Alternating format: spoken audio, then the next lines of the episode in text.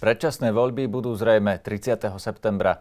O voľbách, ale napríklad aj o dezinformáciách sa budem rozprávať s Miriam Lexman, europoslankyňou a členkou KDH. Dobrý deň. Dobrý deň, ďakujem za pozvanie. Boli ste na referende cez víkend? Nebola som. Prečo?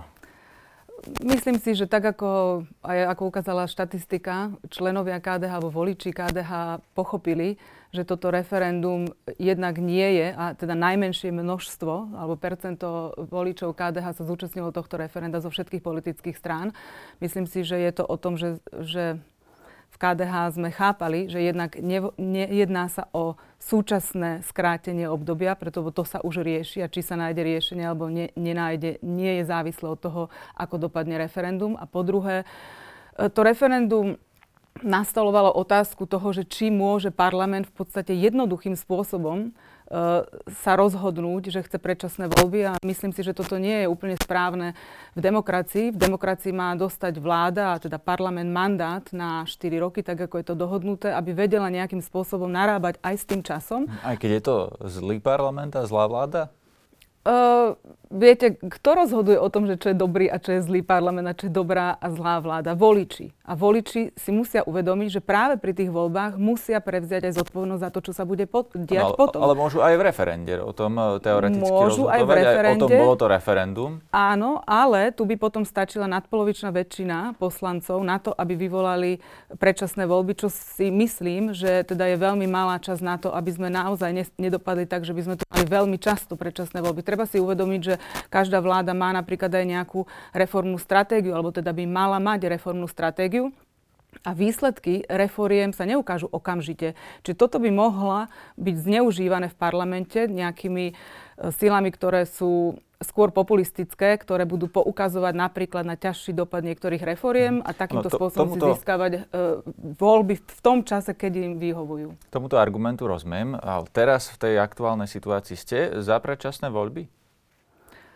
Myslím si, že sa na nich dohodli včera, takže myslím, ako teraz to už nie je otázka, že či sme za predčasné voľby alebo nie sme za predčasné voľby. Včera boli tie predčasné voľby dohodnuté, je nejaký postup a myslím si, že čo je absolútne najdôležitejšie, je, aby táto vláda a tí, ktorí rozhodujú o tých predčasných voľbách, ukázali konečne nejakú jednotu, ukázali to, že sa tu dá aj kultivovaným spôsobom dohodnúť, ako ideme ako spoločnosť ďalej, čo si myslím, že veľmi chýbalo počas celého volebného obdobia a preto sme dopadli tak, ako sme dopadli. Z toho, čo hovoríte, vyplýva, že by ste mali byť proti predčasným voľbám, keď tvrdíte, že 4 roky by mala dostať každá vláda, lebo predčasné voľby sú skrátenie volebného obdobia.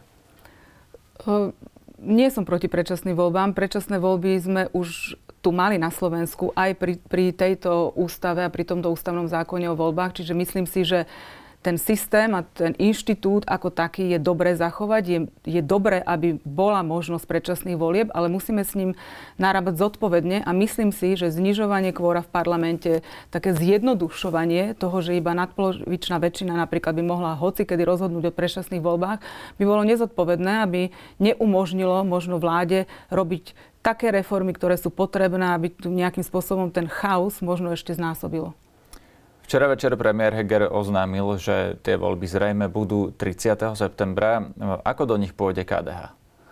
KDH momentálne určite je rozhodnuté ísť samostatne, v pri, ale možno v spolupráci s niektorými politickými lídrami a osobnostiami, ktoré sú nám blízke hodnotovo, zameraním a ktoré majú spoločný cieľ a to je konštruktívne sa správať v tom volebnom, v tom politickom priestore, prinášať riešenia, ktoré sú zamerané, zamerané na ľudí a na, na riešenie ich problémov a samozrejme tá odborná vybavenosť samostatne, ale spolu. To znie tak paradoxne. Videli sme napríklad, že televízia Markíza priniesla informáciu o tom, ktoré všetky strany by mali byť teda spolu s vami, aj keď vy hovoríte, že samostatne. Mne to nejak nevychádza, že e, keď oni tvrdia, že e, máte integrovať napríklad Kresťanskú úniu alebo dokonca maďarské strany alebo e, stranu za ľudí, súčasnú koaličnú, tak skúsme si v tom vyjasniť, že ako to je.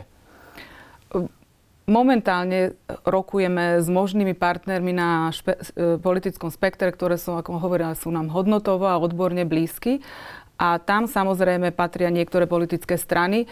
Nehovoríme o vytváraní nejakej novej politickej strane, nejakom novom, e, nejakého nového politického zoskupenia. Práve aj preto, a teda treba povedať, že tieto debaty prebiehali ešte stále vtedy, kedy ani nebol jasný e, dátum, kedy budú predčasné voľby. Momentálne ten dátum máme, ale tiež ešte nie je jasný, lebo vieme, že musí prejsť ústavný zákon, ktorý tieto predčasné voľby umožní. Čiže treba povedať, že tá politická scéna sa stále pohybuje na takom pohyblivom piesku a my ako KDH na to reagujeme, ale hlavne chceme stávať na tom, že sme čitateľní, že volič vie, čo môže od nás očakávať, že sa snažíme nie zneužívať politickú moc, ale využiť ju na to, aby sme prinášali riešenia, že to zameranie je naozaj na toho občana. Napokon toto ukázali aj spojené voľby, kde KDH dopadlo vlastne alebo skončilo s najväčším počtom mandátom zo všetkých politických e, strán a zo skupení. A, a myslíme si, že to je práve to, čo ukazuje, že to, že stojíme pri človeku, to, že nám ľudia môžu dôverovať, keď vidia, ako konáme, tak e, to je presne, čo, čo je dôležité. Tá dôvera medzi voličom a politickými lídrami je absolútne kľúčová. To sa ukázalo napríklad aj počas covidu, kde sme videli, že v krajinách, kde, ktoré sa teš, kde sa vláda tešila väčšej dôvere alebo veľkej dôvere voličov alebo občanov, tak tam boli aj úspešné riešenia, čo sa týka covidu. Tam, kde je nízka dôvera, tam sa veľmi ťažko hľadajú riešenia. No dobre, ale poďme k tým konkrétnym stranám. Tak eh, vy ste povedali, že samostatne, ale v spolupráci eh, tie ostatné strany tiež eh, sú samostatné strany, takže tiež by mohli povedať, že samostatne, ale v spolupráci. A ako si to máme predstaviť v praxi? To budú na vašej kandidátke KDH politici zo za ľudí a z týchto ďalších strán, alebo to bude nejaká volebná koalícia, alebo ako to myslíte? To by som nechala ešte na výsledky ďalších rokovaní, ktoré samozrejme prebiehajú a nechcem hovoriť o ich obsahu, hovoríme o nejakých možnostiach. Cieľom je to, aby neprepadli hlasy, cieľom je to, aby neprepadli konzervatívne hlasy na Slovensku. Vieme, že v posledných voľbách rodiny E, ktoré chceli voliť konzervatívne, mali veľký výber a rozdelili sa, že tak ty volíš tých, ty volíš tých a ty volíš tých, že aby sme každému dali hlas. Toto nie je dobré.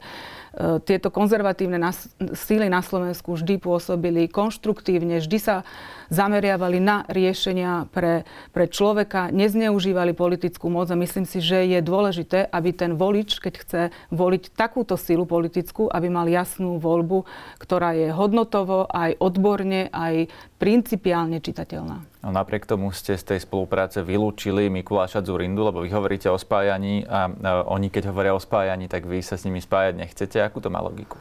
Uh, nie je úplne, myslím, môžem povedať, že toto, to, že sme úplne vylúčili Mikuláša Zurindu, je, bolo vysvetlenie, ktoré sa objavilo v médiách. My s Mikulášom Zurindom ďalej hovoríme, ale samozrejme aj s ním chceme nájsť také riešenie, o ktorom som hovorila. Uh, myslím si, že No, počkajte, tu sa zastávame, lebo uh, predseda KDH, pán Majerský, mi minulý týždeň uh, povedal celkom jasne, že s Zurindom nie, lebo podľa neho je to liberál. A vy to naopak Tak, ako je to nastavené teraz.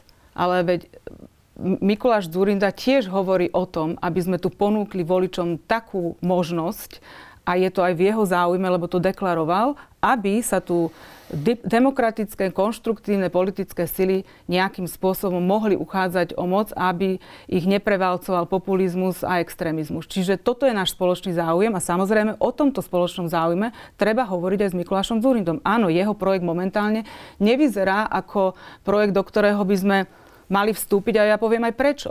Uh, pán Miroslav Kolár odišiel zo za s tým, že sa ako keby vydal svojou liberálnou cestou. Za bol projekt, ktorý bol na, tiež taký spojenec konzervatívcov a, a liberálov.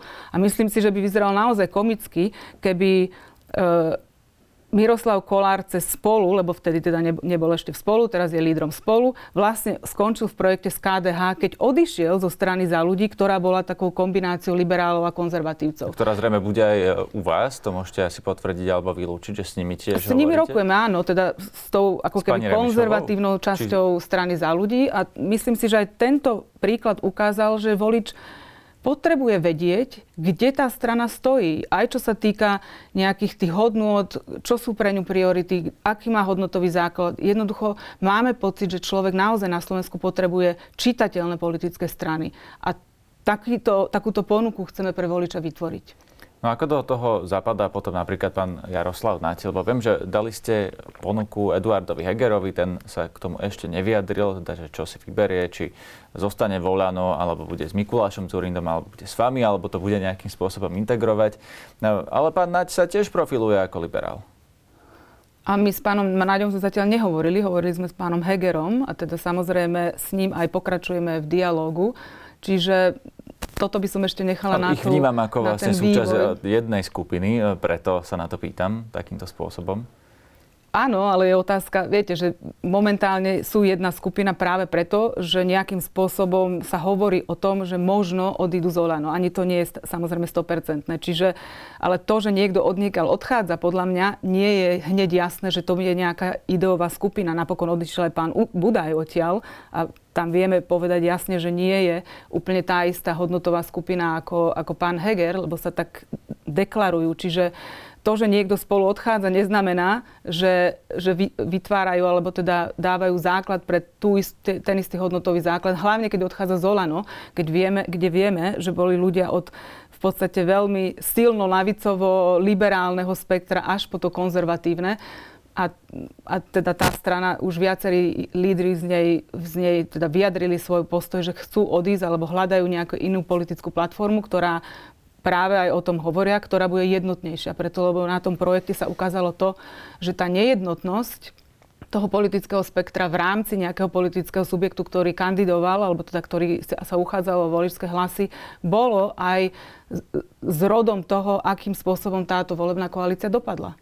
Myslíte tým Kresťanskú úniu? Lebo e, v tých informáciách e, z Markízy, ktoré už som tu citoval, e, bola informácia, že sa máte spájať s Kresťanskou úniou pani Záborskej. A oni práve teda sú časťou, tou konzervatívnejšou časťou v Olano. Igor Matovič sa teraz tiež profiluje konzervatívne, takže by mi z toho vychádzalo, že by asi mali zostať spolu, minimálne logikou Igora Matoviča, ktorý sa na tie témy chce zameriavať. Ale oni s vami hovoria o, o tom, že budú kandidovať za KDH?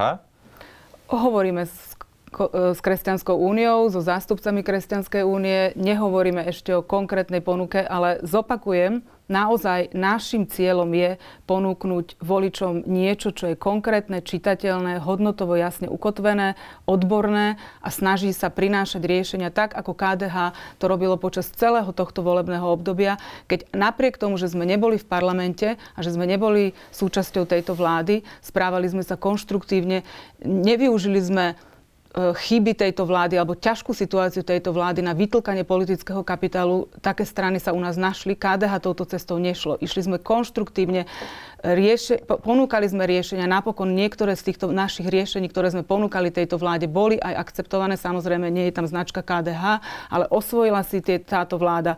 Čiže myslím si, že toto je ponuka, ktorú sme ponúkali počas tohto volebného obdobia. Napokon počas celej histórie, 33-ročnej histórie KDH, takto sa KDH správalo a takúto ponuku chceme budovať aj s inými pre voliča, lebo si myslíme, že to je základ slušnej kultúrnej politiky, ktorú chceme, aby zavládla na Slovensku. Pán Majerský mi tiež v tejto relácii povedal, že KDH sa profiluje ako umiernene konzervatívna strana, ako európska kresťanská demokracia. Ale oproti tomu e, Kresťanská únia pani Záborskej sa profiluje ako tá, ktorá stojí na barikádach e, kultúrnych vojen, veď sme to videli vlastne celé toto e, volebné obdobie. Nie je to v rozpore uh, s tým, čo povedal pán Majerský? Uh, veď tá kresťanská demokracia európskeho typu to je napríklad CDU a nevideli sme, že by Angela Merkelová chcela obmedzovať interrupcie. Uh, možno nechcem zachádzať do, do detajlov, ale určite by som to povedala tak, že Napríklad jedna časť zákona, s ktorým prišla pani Záborská, vychádzala aj z Nemecka, že dlhšie obdobie na rozmyslenie ženy, ktorá uvažuje o ukončení tehotenstva, e, vychádza napríklad zo z nemeckej legislatívy. Čiže e, tu môžeme hovoriť o rôznych detailoch a ťažko je to takýmto spôsobom porovnávať, alebo teda ja vám dá, práve hovorím naopak, že nemecká CDU a CSU bola súčasťou toho, aj keď sa prijal takýto zákon. Čiže to, že, že kto bol na barikádach, ja si myslím, že je problém práve akým spôsobom táto vláda narábala, akým spôsobom bola schopná narábať s tou mocou, ktorá jej bola daná. Preto, lebo keby tam bola nejaká väčšia jednota, keby sa vedeli dohodnúť, keby došli s nejakým spoločným návrhom, ktorý, ako sme my hovorili, mal byť vládny návrh, tak to by bolo zodpovedné narábanie s mocou, kde teda tá konzervatívna časť mala nejaké požiadavky. A chcem povedať, že tá požiadavka bola pomoc ženám v ťažkej situácii. To bolo hlavná, hlavná línia tohto zákona. No, to sa a, tak volalo, ale prepačte, keď som o tom hovoril napríklad e, s konkrétnymi ženami, s konkrétnymi, e, ktoré sa teda venujú tým ženským právam, tak väčšinou hovorili, že to je len nálepka, že veď žena si dokáže rozmyslieť aj sama bez toho, aby jej štát uh, do toho hovoril, že uh, čo chce, akým spôsobom konať. Takže vlastne to nepovažovali za pomoc reálnu v tej situácii. No to, ťažko povedať o nálepke, to keď sa žena napríklad ocitne na ulici a s malými deťmi alebo tehotná, bez manžela a sú organizácie, ktoré v tejto situácii pomôžu. Je to pomoc našim občanom a na, naš, našim konkrétnym ženám v ťažkej situácii. Ja si nemyslím, že takáto pomoc žene, ktorá je bytá, uteče od manžela s deťmi, nemá prístrešok alebo je tehotná a, a nevie, čo má urobiť, rozmýšľa a potrebuje nejaké zázemie, vytvoriť takéto zázemie si myslím, že je že normálna, principiálna vec, ktorá je aj veľmi slobodná a liberálna. Ale Preto, lebo o tomto o hovoria aj liberáli. Lebo ja hovorím o tej uh, lehote, ktorá sa mala predlžovať, teda, že uh, bude povinne uh, predlžená lehota pre každú žiadateľku o interrupciu na dlhší čas, pri ktorej vlastne nemôže sa tá interrupcia vykonať počas tej lehoty. To neznie ako rozširovanie slobody, ale skôr ako je obmedzovanie. No, myslím si, že informované rozhodovanie je rozširovanie slobody. Keď má človek priestor, má informácie, tak ja si myslím, že to je, o tom je sloboda. Sloboda je o tom, aby sa človek rozhodol na základe nejakých argumentov nejaké, a mal na to aj slobodný priestor. Budeme hovoriť aj o dezinformáciách a tam je presne to, keď je človek utláčaný do nejakých bublín, utláčaný do nejakej jasnej predstavy a nemá ten priestor na to, aby urobil vlastné, zodpovedné, slobodné rozhodnutie, tak tam ťažšie môžeme hovoriť o slobode. Čiže sloboda je práve o zodpovednom, slobodnom rozhodnutí a ako som povedala, západné krajiny majú tú lehotu na to rozmyslenie oveľa dlhšie ako je na Slovensku. Viete, tými otázkami mierim k tomu, či vlastne s tou kresťanskou úniou pani Záborskej a pána Vašečku súhlasíte a preto ich chcete integrovať, alebo sa e, nejakým spôsobom voči ním vymedzujete. A vy v zásade ste sa voči ním nevymedzili, ale v zásade hovoríte, že to, čo robia, robia dobre. A preto sa vás chcem opýtať aj na B e, tohto, že či máte voči ním nejaké výhrady. Lebo e, ponúkajú sa veď slovník pána Vašečku, ktorý to aj ťažko citovať niektorého výroky o sexuálnej oblasti človeka, do ktorej vlastne on často chce rozprávať. Či je to vôbec akož dôstojné citovať v tejto relácii, tak toto sa vám páči tiež? E, ja zopakujem to, čo som už povedala. E, myslel, podľa nás návrh na to, aby bola ochrana žien v ťažkej situácii, v rôznych ťažkých situáciách, čiže hovoríme aj o ženách, ktoré sú týrané, hovoríme aj o ženách, ktoré sa z nejakého dôvodu ocitnú v ťažkej životnej situácii, aby takýmto ženám bola poskytnutá pomoc. A to, akým spôsobom táto vláda e, uchopila tento problém. Nemyslíme si, že bol dobrý. A, ne, a to, že sa vlastne vyšlo na tie barikády takým spôsobom, a to nechcem vyniť KU, lebo treba vyniť aj tú druhú stranu, že s takýmto, v, v rámci jednej vládnej koalície, že takýmto spôsobom uchopili tento problém, nepovažujeme za správne, lebo sme hovorili, že vláda sa mala dohodnúť a prísť s vládnym návrhom. To si myslíme, že by aj nejakým spôsobom vytváralo ten konsenzus tej spoločnosti, na to, na čo je možné a akým spôsobom chceme riešiť niektoré životné situácie. A treba povedať ešte aj to, pre nás ako KDH je dôležité chrániť dôstojnosť človeka v každom štádiu života.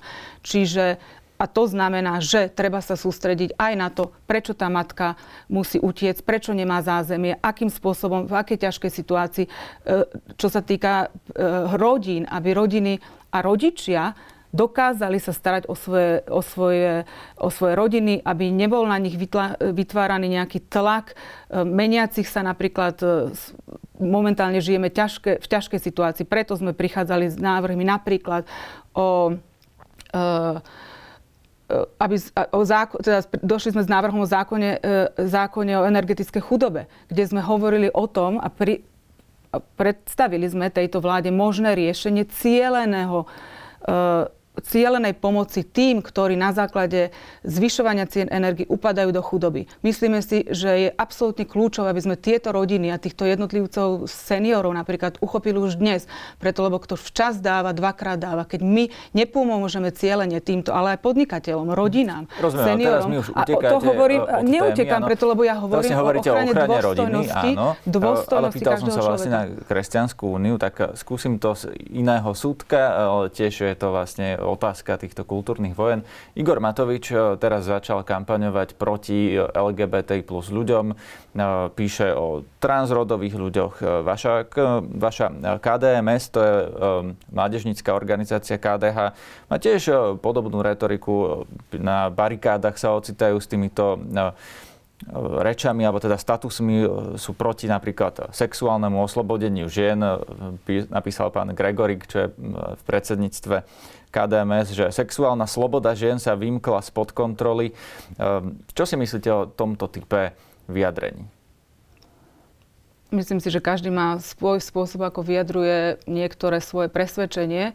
To, čo s čím vyšiel pán Matovič, že ja to poviem ako europoslankyňa, kde on vlastne viní Európsku úniu s navádzaním niektorých trendov. Áno, ten trend tam je a musím povedať, že ho vnímam, ale na druhej strane máme tu princíp subsidiarity, ktorý jasne definuje, čo sú kompetencie členských štátov a čo sú kompetencie Európskej únie. Kultúrno-etické otázky nepatria do kompetencie Európskej únie a práve preto je dôležité, aby sme tento princíp chránili, lebo to sú zákony, na ktorých je Európska únia postavená to sú zmluvy, na ktorých sa zmluvne dohodli občania členských štátov Európskej únie so svojimi predstaviteľmi, na čo dávajú kompetencie európskym predstaviteľom a na čo nie. Takže, Myslím si, že je absolútne rozmel... kľúčové chrániť tento princíp subsidiarity a, a ja sa pýtam pána Matoviča, či urobila jeho vláda všetko preto, aby tento princíp bol chránený, preto, lebo ja si myslím, že nie. A napríklad keď bola e, konferencia o budúcnosti Európskej únie, Slovenská republika nedeklarovala dostatočne, ako by som ja očakávala od tejto vlády, že našou prioritou nie je otvárať zmluvy, našou prioritou je sa sústrediť na to, aby Európska únia slúžila tam, kde má svoje kompetencie a kde dokáže aktívne pomôcť občanom, čo je napríklad spoločný trh a, a posúvať ekonomiku dopredu, aby sme tú ekonomiku urobili rezistentnou voči e, takým zmenám, ako boli počas covidu, teraz počas vojny na Ukrajine Ukrajine, alebo teda zvyšeňovania zvyšovanie energetických, uh, energetických nákladov. Jednoducho toto je to, na čo má Európska únia kompetenciu a čo má robiť, kde mnohokrát zaostáva. A tu na, poviem, spýtam sa pána Matoviča, že prečo to takto zjednodušuje. Preto, lebo on bol aj na čele vlády a potom ministrom financí, kedy mohol aj pán Matovič nejakým spôsobom a táto vláda voči tomu uh, sa jasne postaviť my v KDH sme sa tomu jasne stavali. Jasne sme ukazovali to, kde je sila Európskej únie, kde môže Európska únia pomôcť na to, aby sme sa čím skôr vyhrávali z týchto kríz, alebo napríklad, aby sme sa do tej krízy ani nedostali. Čo sa týka Nord Stream 2, KDH malo v tomto úplne jasný postoj už dlhodobo. Ja som ho presadzovala v Európskom parlamente. Čo sa týka hrozieb z Číny, ktorá, čo bude ďalší problém... Ostane, pani Lexman, ja vás nerad prerušujem, lebo to vyzerá neslušne, že vám skáčem do reči, ale predsa nemôžem vás pri otázke o kultúrno-etických e, témach e, nechať odísť až k Nord Streamu. Tak vráťme sa naspäť. E, Igor Matovič, keď teda hovorí, on doslova povedal, alebo teda voľná parafráza, to je v inom rozhovore, že bude bojovať proti nezmyslom z Bruselu proti LGBTI plus agende. Je to dezinformácia, keď to on takýmto spôsobom povie, ako keby toto bola priorita Európskej únie? Nepoviem, že je to dezinformácia. Uh, poviem, že je to nie vhodným spôsobom nastolený problém. Lebo ten problém, že Európska únia sa venuje veciam a témam, ktoré jej ne, neprináležia, E, je tu na stole, ale treba ho riešiť konštruktívne a treba ho riešiť tak, aby, aby sme dokázali nie e, rozdeľovať spoločnosť, ale aby sme dokázali zjednotiť spoločnosť za nejakým spoločným záujmom. A ten spoločný záujem je tá Európska únia v takom zmysle, ako bola právne nastavená, kde má riešiť veci, ktoré sa týkajú spoločného trhu a spoločnej ekonomiky, aby nám umožnila v tom globálnom svete byť viac konkurenciaschopný. Napríklad to je ako jednu vec, ktorú chcem zdôrazniť. Takže ľudské práva podľa vás nemajú byť agendou Európskej únie? E, ľudské práva je otázka, viete, ten termín začína e, v podstate ako keby ponímať rôzne aj proti sebe stojace názory. Čiže treba, treba povedať, že máme tu chartu Európskej únie, máme tu Európsku chartu, e, v rámci, ktorá sa prijala v rámci e, Rady Európy a samozrejme tieto otázky, teda na základe charty aj Európska únia niektoré otázky e, ľudských práv alebo tých základných práv, na ktorých sa spoločenstvo národov dohodlo, chráni. Napríklad ale... rovnosť je základné právo a už sme pri právach LGBT plus ľudí, ktorí no... tvrdia, že nie sú rovnoprávni občania, keď nemajú úplne rovnaké práva ako všetci ostatní. Ale teraz o ktorých právach hovoríme? Preto, lebo keď sme vstupovali do Európskej únie, tieto veci sa upravovali a teda pri vstupe do Európskej únie sme mali legislatívu nastavenú tak, aby táto rovnosť všetkých bola, nejaký, bola jasne e, chránená vo všetkých členských štátoch. Čiže teraz ja neviem presne, no, o čom Oni tvrdia, hovoríte. že nemajú právo samozrejme na nejaké registrované partnerstva, na uznanie ich partnerstiev pred eh, štátnymi orgánmi. Ale toto právo nie je napísané v charte Európskej únie. No práve to je tá otázka, viete, že či by eh, Európska únia mala dbať na to, eh, na to, aby tá rovnosť bola vo všetkých právach, alebo len v niektorých. Ale teraz o akom práve hovoríte? Lebo právo na partnerstvo nie je v charte ani v žiadnom inom medzinárodnom ani, ani, ani národnom dokumente, dokonca ani v krajinách, kde majú partnerstvo pre osoby rovnakého pohľavia, nie je zakotvené v ich ústave, že takéto právo existuje. Je to zakotvené v zákonoch a práve... Ako základné no, právo. Dobre, ako tu, základné tu sa dostávame právo. E, naspäť k tomu, čo hovorí, no, čo sme uh, pôvodne sa rozprávali, že Igor Matovič toto vydáva za uh, agendu Európskej únie. No, tak vy vnímate, že by Európska únia tlačila na to, aby to tam zakotvené bolo? Uh, áno, sú tam také tlaky, na, ale ani ne, nehovorím o partnerstve. Také tlaky sú, ale napríklad čo sa týka tlaky, ktoré, ktoré ja absolútne odmietam, je zakotvenie práva na potrat, čo je v absolútnom rozpore e, s právom na život. Čiže je otázka, že teda, ak také tlaky z Európskeho parlamentu vyšli, ja sama som ich kritizovala, aj KDH ich, aj ich kritizuje, preto lebo e, tá ústava, alebo tá, tá teda Európska dohovor o ľudských právach vychádza z toho, na, čo je dohovor medzi E, medzi národmi, medzi krajinami, medzi členskými štátmi a politickými lídrami a jednoducho Európsky parlament nemá ani tú kompetenciu takéto otázky otvárať. A ja poviem druhý príklad práve, že ich otvára a príliš často. A pre mňa neriešime veci, ktoré by sme mali riešiť, ktoré sú urgentné, na ktoré máme kompetenciu a riešime tieto kultúrno-etické otázky aj v žiaľ v tom Európskom parlamente. A pre mňa je to kontraproduktívne. Napríklad keď Čína uvalila sankcie na Litvu, ja som chcela, aby sme o tomto hovorili na plenárnom zasadnutí, ktoré, ktoré práve prichádzalo, preto lebo to boli sankcie v podstate na produkty všetkých členských štátov, lebo oni uvalili sankcie na, teda sankcie, pardon, embargo. Embargo na produkty, ktoré boli uh, vyrobené v Litve, ale aj keď mali kompet, uh, uh, mali kompe, uh, teraz je, komponenty z iných členských štátov. A ja som chcela, aby sme o tomto hovorili, lebo to bolo pre mňa ohrozenie spoločného trhu a takto teda aj dodnes e, sa analýzuje, že a v podstate potom neskôr sme prišli s nejakou diskusiou o tom, ako chrániť tento spoločný trh pred takýmito, takýmito vplyvmi tretich krajín. Ale nepodarilo sa mi to presadiť na najbližšiu plenárne zasadnutie, kde sme hovorili 2,5 hodiny o sexuálnych a reprodukčných právach, čo ja si myslím, že nie je v kompetencii Európskej únie a Európskeho parlamentu.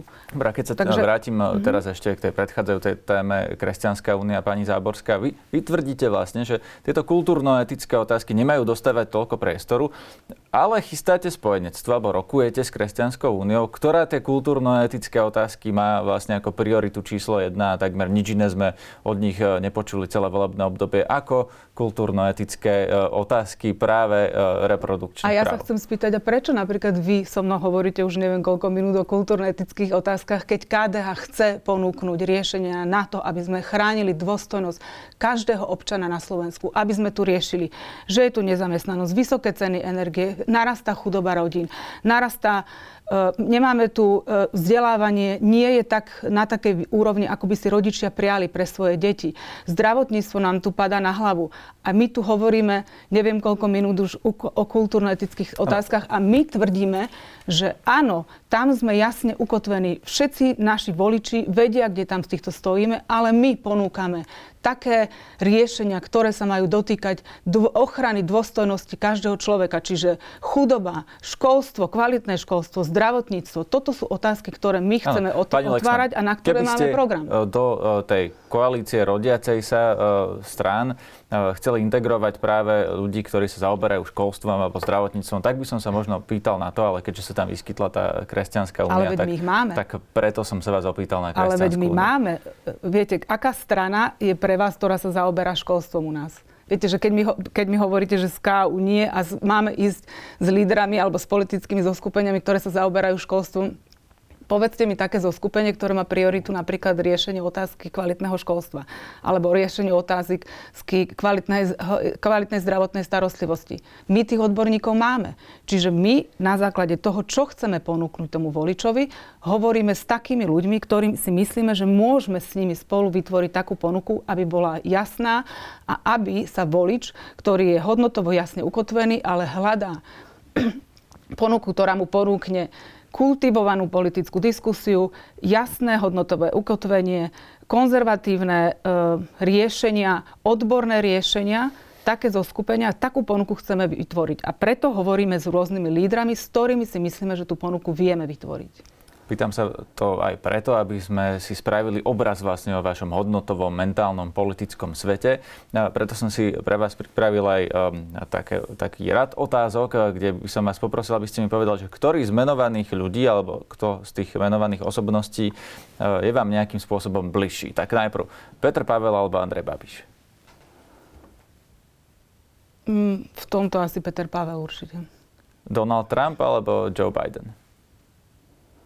Tu by som sa vyhla otáz, e, otázke, preto lebo nie je to jasné v čom. Treba, ako viete, osobne, politicky, je niečo, zahraničná v čom, politika, domáca politika. s Donaldom Trumpom?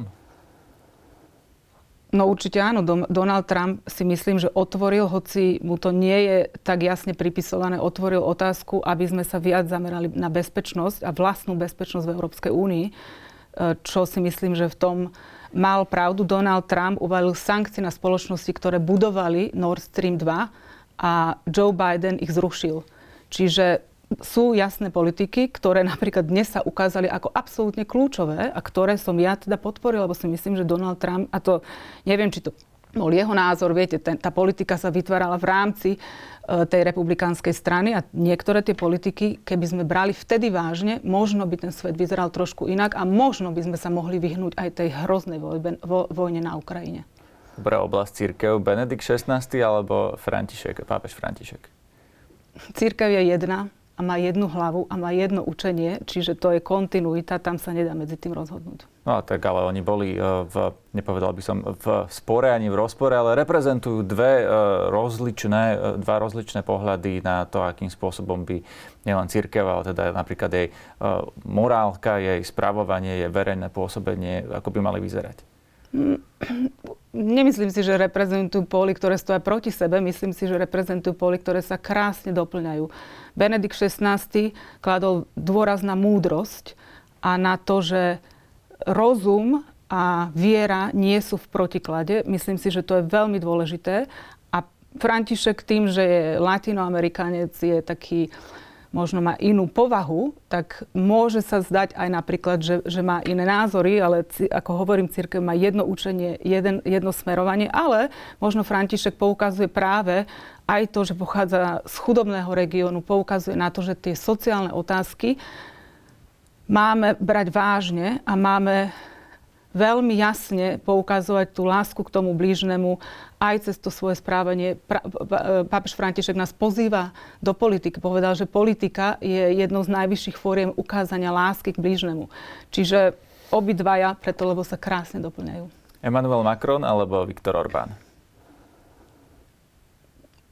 Mm, ťažko povedať opäť. Emmanuel Macron, myslím si, že asi nemám ho prečo prečo nejakým spôsobom povedať, že mi bol blízky. Viktor Orbán poukazoval, myslím si, že dosť dlho na niektoré zlyhania, prekračovanie tej, práve tej subsidiarity tých svojich kompetencií voči členským štátom. A Nemyslím si, že to robí šikovným spôsobom. Čo sa týka zahraničnej politiky, absolútne nesúhlasím s, s jeho krokmi. Ale napríklad tieto otázky prekračovania kompetencií Európskou úniou si myslím, že je otázka, ktorej sa treba venovať, ale možno iným spôsobom, iným štýlom, ako to robí Viktor Orbán. A ešte z domácej politiky Igor Matovič alebo Peter Pellegrini?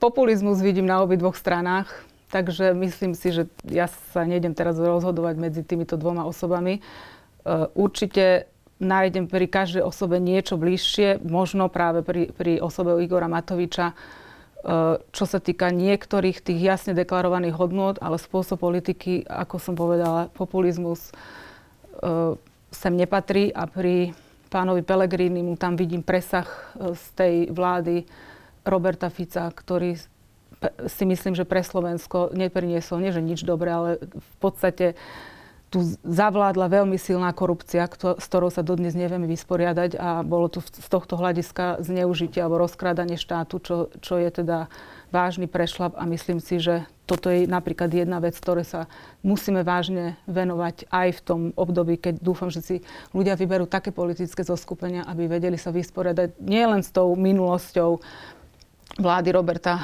Fica, ale aj s tým, čo nastalo počas tohto volebného obdobia. Dobre, poďme ešte na úplne poslednú tému, poprosím vás krátko, lebo už e, nemáme na ňu čas, ale je to téma dezinformácie. Chcem sa opýtať, čo robíme zle, že vlastne tých e, dezinformácií tak veľa, tak veľa ľudí im verí? E, čo robíme zle? Treba povedať, že si to treba systematicky nejakým spôsobom sa na, na to pozrieť.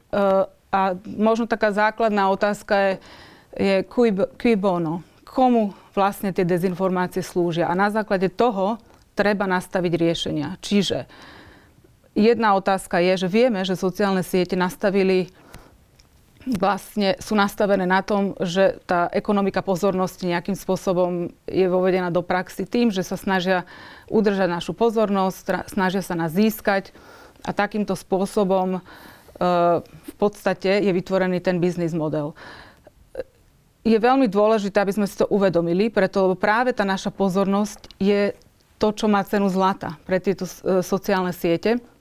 A je dôležité e, nastaviť tie regulácie a algoritmy tak, aby sme chránili slobodu slova, a to je podľa mňa absolútne kľúčové, ale na druhej strane aby sme zabránili tomu, aby táto ekonomika pozornosti nás zatláčala do nejakých bublín, aby napríklad využívala kontrovernosť dezinformácií v tom, že viac si vedia získať našu pozornosť ako nejaká suchá informácia. No, to tak je, narába. preto sa na to pýtam, že najsledovanejšie profily sú e, napríklad pán Uhrík alebo pán Taraba, čiže je to naozaj tá krajná pravica, tí dezinformátori, tak e, asi niečo robíme zle, tam smerovala tá ano, e, otázka. E... A teda z toho, čo ste povedali, vyplýva, že máme to nejakým spôsobom tvrdšie regulovať?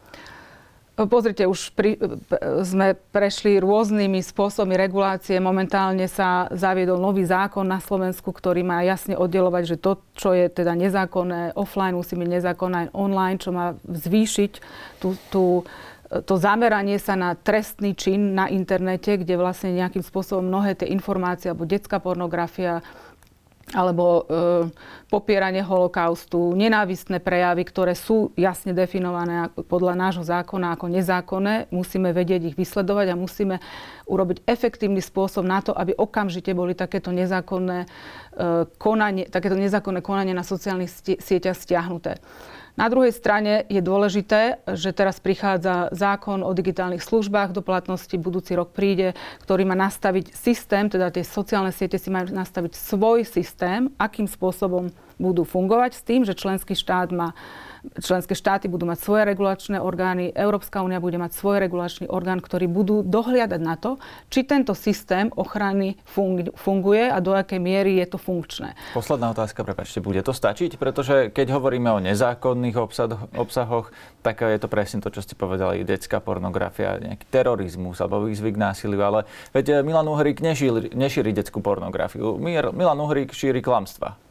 Nebude to stačiť a ja to tvrdím už 10 rokov, odkedy som sa začala venovať ešte v predchádzajúcom zamestnaní tejto problematike, kde sme od začiatku tvrdili, že treba nastaviť inak algoritmy a žiaľ musím povedať, že aj tie kroky v Európskej únie stále sa nejakým spôsobom tomuto riešeniu vyhýbajú. My dnes máme na, starost, na, stole e, zákon o umelej inteligencii, kde ja som spolu s e, profesorkou Bielikou z Campbellovým inštitútom inteligentných technológií sme tu sa zamerali na to, akým spôsobom by tento zákon mohol riešiť dezinformácie. Pani profesorka Bieliková spolu so svojím tímom mi napísala na moju požiadavku taký celý e, dokument, kde sme sa pozerali na jednotlivé možnosti riešenia, nám stále vychádza to, že jednoducho treba nastaviť algoritmy tak, aby nezneužívali dezinformácie na to, aby si získavali našu pozornosť a tá ekonomika bola vlastne nastavená na tom, že sa šíria dezinformácie. Žiaľ, musím povedať, že dnes to tak je.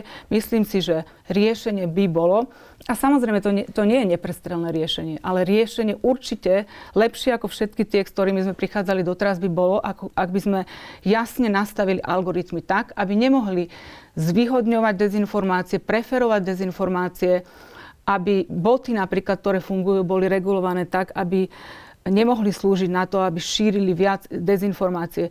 Viete, tam treba povedať to, že tá sloboda slova patrí človeku a človeku treba chrániť slobodu slova. Ale my nemôžeme prísť do systému, kde v podstate my nevieme, kto hovorí, ale chránime jeho slobodu a dokonca niekomu nastavíme ešte mikrofón, preto hovorí to, čo vytvára ako keby e, alebo umožňuje vyšší zárobok tomu, kto správuje ten biznis model. Samozrejme, takáto forma zárobkovej činnosti je úplne legitímna, ale ju treba regulovať tak, aby nemohla byť zneužitá.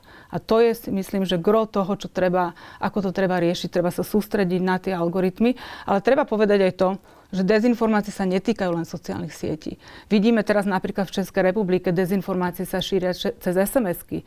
Vidíme napríklad v, v, tej, v spojených voľbách niekto vytvoril e-mailovú adresu s mojím menom a napísal mail, kde, cez ktorý sa snažil poškodiť dobré meno môjho manžela, teda kandidáta na župana Prešovského kraja Milana Majerského. A ten išiel tisícom ľudí. Ešte dokonca aj médiá ho potom zverejnili s malinkou poznámkou, že, že pani europoslankyňa sa od tohto mailu dištancovala. Čiže SMS-ky, e-maily, takýto, takáto forma. Teraz v Českej republike vidíme napríklad ten deepfake, ktorý deepfake o generálovi Pavlovi už má 2 milióny videní. Ja viem, že sme o tom hovorili, že deepfake, že sociálne siete budú musieť označovať, ale zákony ešte na to nie sú, čiže už to videlo 2 milióny ľudí a ešte možno z nich nikto nevie, že je to, že je to vlastne vyrobený fake tých vyjadrení e, generála Pavla a sociálna sieť, teda ešte dneska ráno som sa pýtala, že či to už je označené, ale ešte to nebolo. Viete, že, čiže to nie sú len sociálne siete, je to celá škála možností, ako sa tie dezinformácie tu šíria a my musíme na, každé, tie, na každú túto formu hľadať inú formu, ako chrániť práve tú slobodu slova, slobodu myslenia, ako som na začiatku hovorila, Sloboda myslenia a slova sa dá chrániť iba vtedy, keď človek má priestor na to, aby si získal informácia, čas a slobodný priestor, aby sa slobodne rozhodol. Ďakujem vám za rozhovor. Ďakujem aj ja.